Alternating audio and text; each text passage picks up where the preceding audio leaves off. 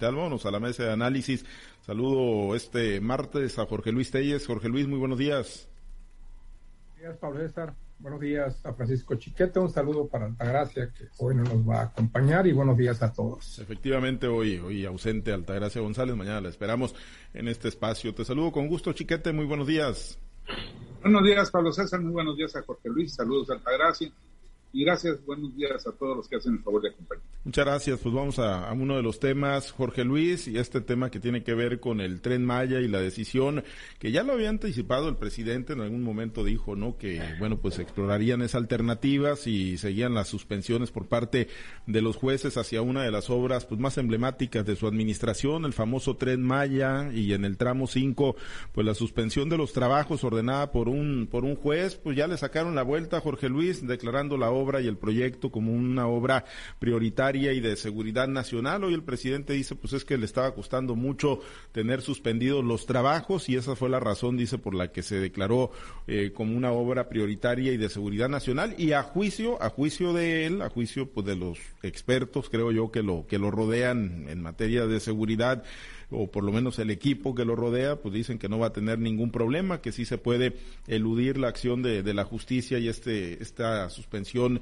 girada por un juez federal. Sin embargo, bueno, pues algunos abogados han advertido que sí puede haber consecuencias legales si se reinician los trabajos pese a la suspensión. Jorge Luis, pues bueno, pues eh, ahí está el caminito encontrado ya por el presidente, obra que no cumpla con los requisitos, pues pese a eso la declaran como prioritaria y de seguridad nacional y don Cuco, aunque no tengan dictámenes de impacto ambiental, aunque se violenten normas, aunque no se hagan los trabajos correspondientes, pues para adelante, siempre y cuando sean de seguridad nacional, Jorge Luis. Pues claro que no se va a poder, claro que no se va a poder detener esta obra ya el presidente, ya, ya como tú bien lo dijiste, encontró el camino, obra de seguridad nacional, y esta obra pues tiene que salir a como, a como de lugar.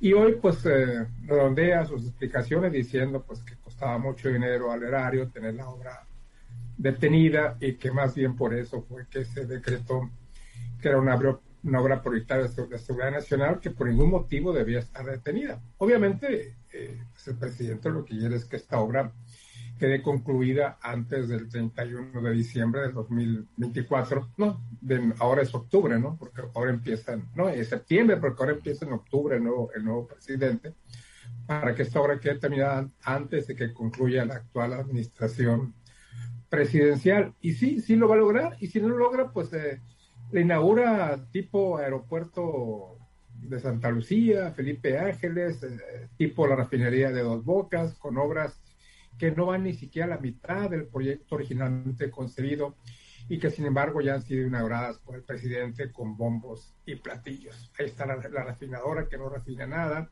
un aeropuerto que recibe seis vuelos diarios y hoy dicen que doce porque uno de ida y otro de vuelta. Como el presidente quiso la carretera, una de ida y otra de vuelta, así están los vuelos en, Santa Lucía. Y pues, ¿quién se, quién, ¿quién se va a ver? ¿Quién se va a atrever? ¿Quién se atreve a desafiar la omnipotencia del presidente López Obrador. Si lo que él dice eso es, no importa atropellar al Poder Legislativo, al Poder Judicial, en este caso al juez que dictó la suspensión de la obra porque impactaba, impactaba la ecología del lugar.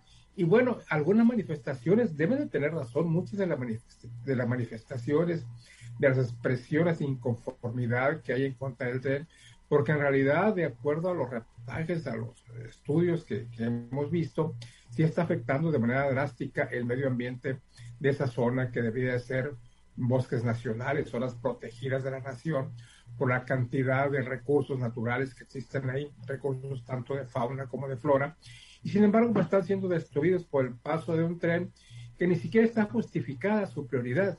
Un tren que, que realmente no sabemos si responde a la necesidad de transporte de la gente de por allá. Claro que entre más eh, alternativas existan, pues es mucho mejor, ¿no? Pero cuando no es prioridad, cuando hay otra manera de, trasladarse en esa zona del istmo de, de, Tehuantepec, de, la, de eh, de Yucatán y del sureste de México en general, pues yo no sé por qué tanta prioridad a este tren pues será porque fueron de las obras eh, insignias del presidente las que, las que anticipó al momento de su toma de posesión, pues a lo mejor es por eso, ¿no?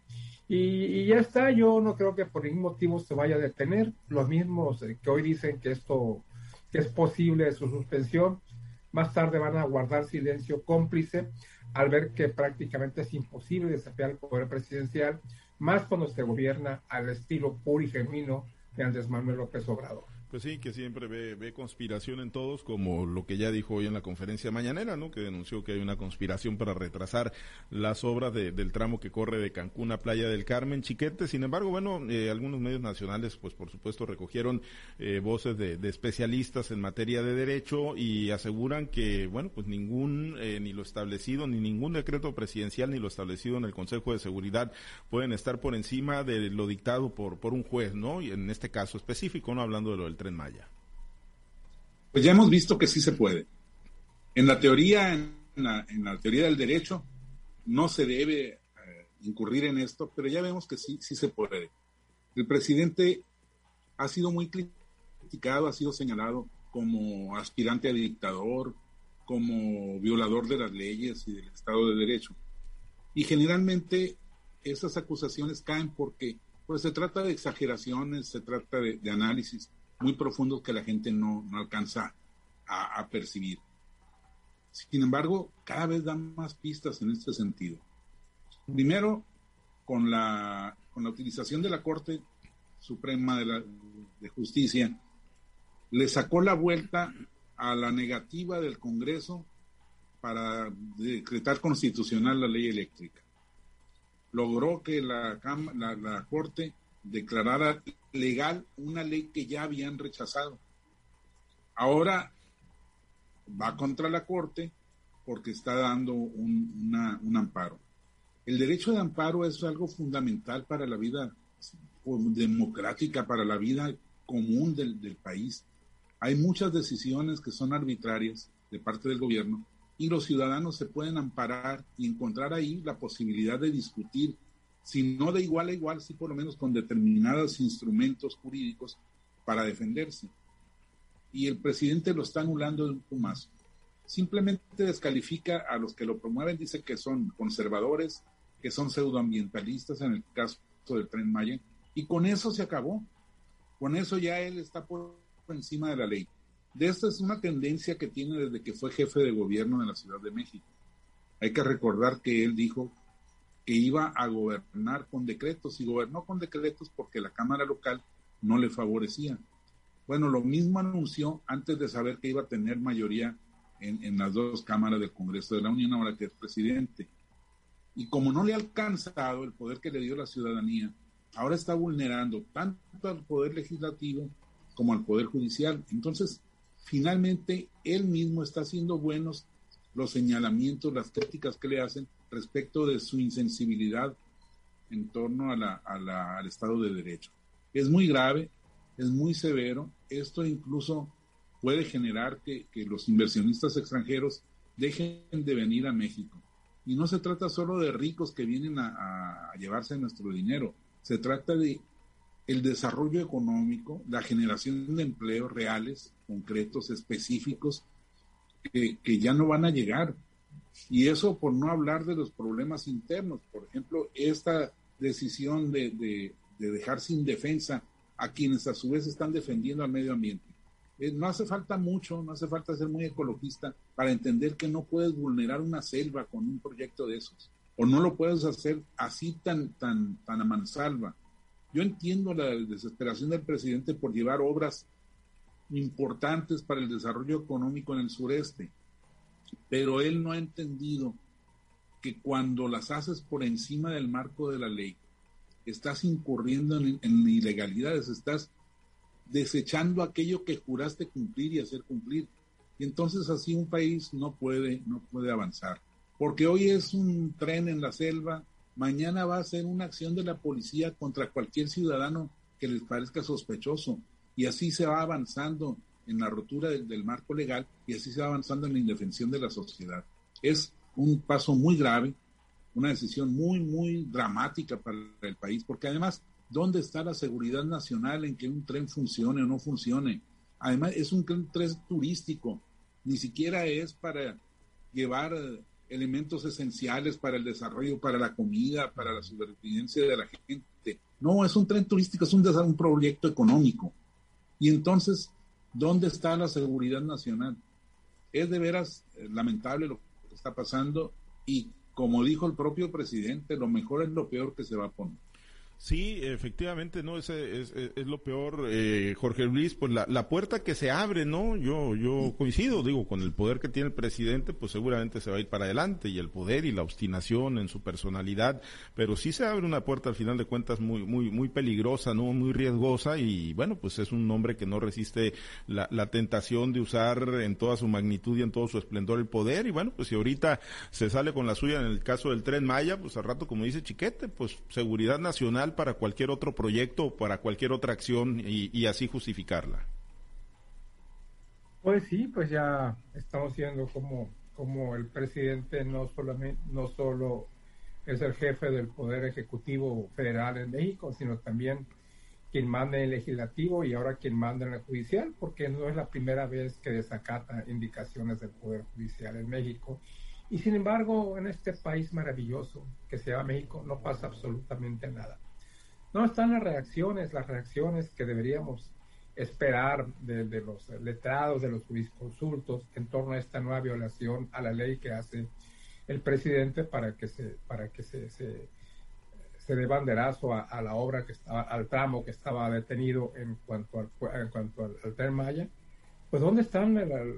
esperaríamos unas reacciones, eh, y sí ha habido reacciones, pero no contundentes, no de la magnitud que debe tener una decisión de esta naturaleza cuando el presidente demuestra que aquí en México únicamente sus chicharrones truenan, como en el caso de los gobernadores de antaño, que ya no son tan de antaño, son de, muy, de mucha actualidad, porque estamos viendo que muchos gobernantes en este país son así, que hace que nada más sus chicharrones truenan.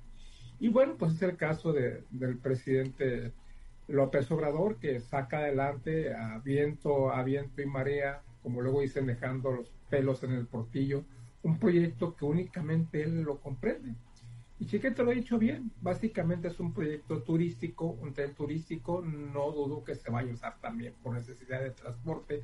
Obviamente existe el transporte, un transporte como el tren, que en México desapareció hace años en cuanto a transporte de pasajeros excepto el tren Chihuahua Pacífico, que es el único que, transporta pasajeros en este país, pues no dudamos que sí vaya a ser utilizado como se usa el Chepe. El Chepe también es un tren turístico, sin embargo se utiliza para el traslado, el transporte de, ciudades tan importantes como son Mochis y Chihuahua. Y, bueno, pues también va a servir en este caso, ¿no? Siendo turístico también va a, también va a servir para transportar pasaje rutinario pasaje que estará entre las dos comunidades no, sabemos todavía de qué monto van a ser los precios, pero imagino que si es turístico va a ser alto, quizás más allá del poder adquisitivo de la gente que vive en aquella zona del país. Pero bueno, pues ahí está, ahí está la alternativa. Va, por más que nos rasguemos las vestiduras, el proyecto va a salir adelante. Y bueno, pues qué bueno que haya, lo digo, que haya alternativas de transporte. Pero cuando no es una prioridad eh, como, es, como este caso lo es el tren Maya, que es un tren turístico con, opciones, claro, para otro tipo de transporte, pero básicamente turístico, pues entonces eh, si, si, no si, si, si, hubiese otras alternativas, pues qué bueno, ¿no? Pero que se dé prioridad a este tren que no la tiene, porque tiene México otras prioridades que atender más allá que un tren que sea por el capricho del presidente, pues yo no creo que sea, que sea más que nada me parece un alto riesgo para este país que está tan desquiciado, tan desequilibrado en los últimos años. Y como cerra Chiquete su comentario anterior, lo mejor y lo peor que se va a poner. Sí, eh, Chiquete, y es que, bueno, hacían el recuento ahorita, ¿no? Ustedes sobre, pues, algunos de los proyectos importantes que ha sacado contra viento y marea el presidente, el aeropuerto, eh, ahora, pues, el tren Maya, la refinería de, de Dos Bocas, proyectos que, que, bueno, pues, han ocupado de un gasto exorbitante, muy por encima incluso de lo que se había programado originalmente, y, y son proyectos, pues, que al final de cuentas no están dando ningún rédito todavía para, para el país, para el desarrollo, chiquete. Y que además, de acuerdo con los estudios que se han hecho, tampoco lo van a dar en lo inmediato. porque son eh, obras que no se justifican y sobre todo no son autosuficientes, no van a generar ingresos para sostenerse por sí mismas. A ver, ¿qué inversionista va a, desarrollar algo en, alrededor del tren Maya cuando este todavía no está en operaciones? El beneficio que el presidente quiere es que haya inversiones importantes para que la gente trabaje en el sureste. Pero eso no es de, inmediato, ¿no? es algo de largo plazo. No puede ser este, vaciarle las arcas del, del, país, el dinero del país a una obra que no va a responder en lo inmediato. Yo entiendo una, una cosa pausada por etapas que permita irlo sacando de manera tranquila, sin forzar la economía, sin forzar el desarrollo de otras regiones, pero no los está haciendo así. El presidente para poder sacar adelante esta obra tuvo que cancelar otros proyectos de carácter turístico de todo el país, no solamente de ejecución, sino de mantenimiento. Por ejemplo, la promoción turística de México en el extranjero ya no se hace con dinero del Fonatur. Ahora todo el dinero del Fonatur, que son los impuestos que pagan los ciudadanos que se hospedan en, hoteles diferentes, todo eso va a dar al tren Maya y, como no alcanza, pues están llevando del dinero del gasto corriente. Y ahí estamos con las medicinas insuficientes, con las, los hospitales sin, médicos y sin equipo. Ahí estamos con todo el servicio de gobierno que no se da porque el dinero está canalizándose para aquellos lados. Yo entiendo, insisto, la preocupación social, pero no se resuelve esto con, con atropellos. Por el contrario, lo que se está haciendo es generar nuevos conflictos, nuevas carencias, como las de los hospitales y las medicinas, que el presidente volvió a justificar diciendo que le habían dejado un cochinero, pero tiene cuatro años cantando ese cochinero, que ya había diagnosticado, que no, no tenía por qué haber sido una sorpresa. En sobre esos cochineros hizo su campaña electoral, convenció a la gente de que había que cambiar de rumbo al país. Bueno, la gente le dijo que sí, y ahora resulta que no puede porque es un cochinero. Yo no sé, pero me temo que estamos en una degradación muy, muy terrible, muy fuerte de la vida pública nacional y que esto va a continuar porque pues la popularidad del presidente y de su partido siguen incólumes, no ha pasado absolutamente nada. Se le cayeron unos puntos con la muerte de los de los jesuitas, pero nada que, impacte realmente las previsiones electorales. Bueno, pues por lo pronto ahí, ahí está, ya queda como un proyecto de seguridad nacional y vamos a ver si, si finalmente pues la fuerza jurídica lo, lo detiene o si, bueno, pues sigue para, para adelante con, con las consecuencias, si es que las, las existe, ¿no? Bueno, eh, antes de despedirnos, Jorge Luis, ¿vas nacional o vas Liga Americana hoy en el Juego de Estrellas de las Ligas Mayores?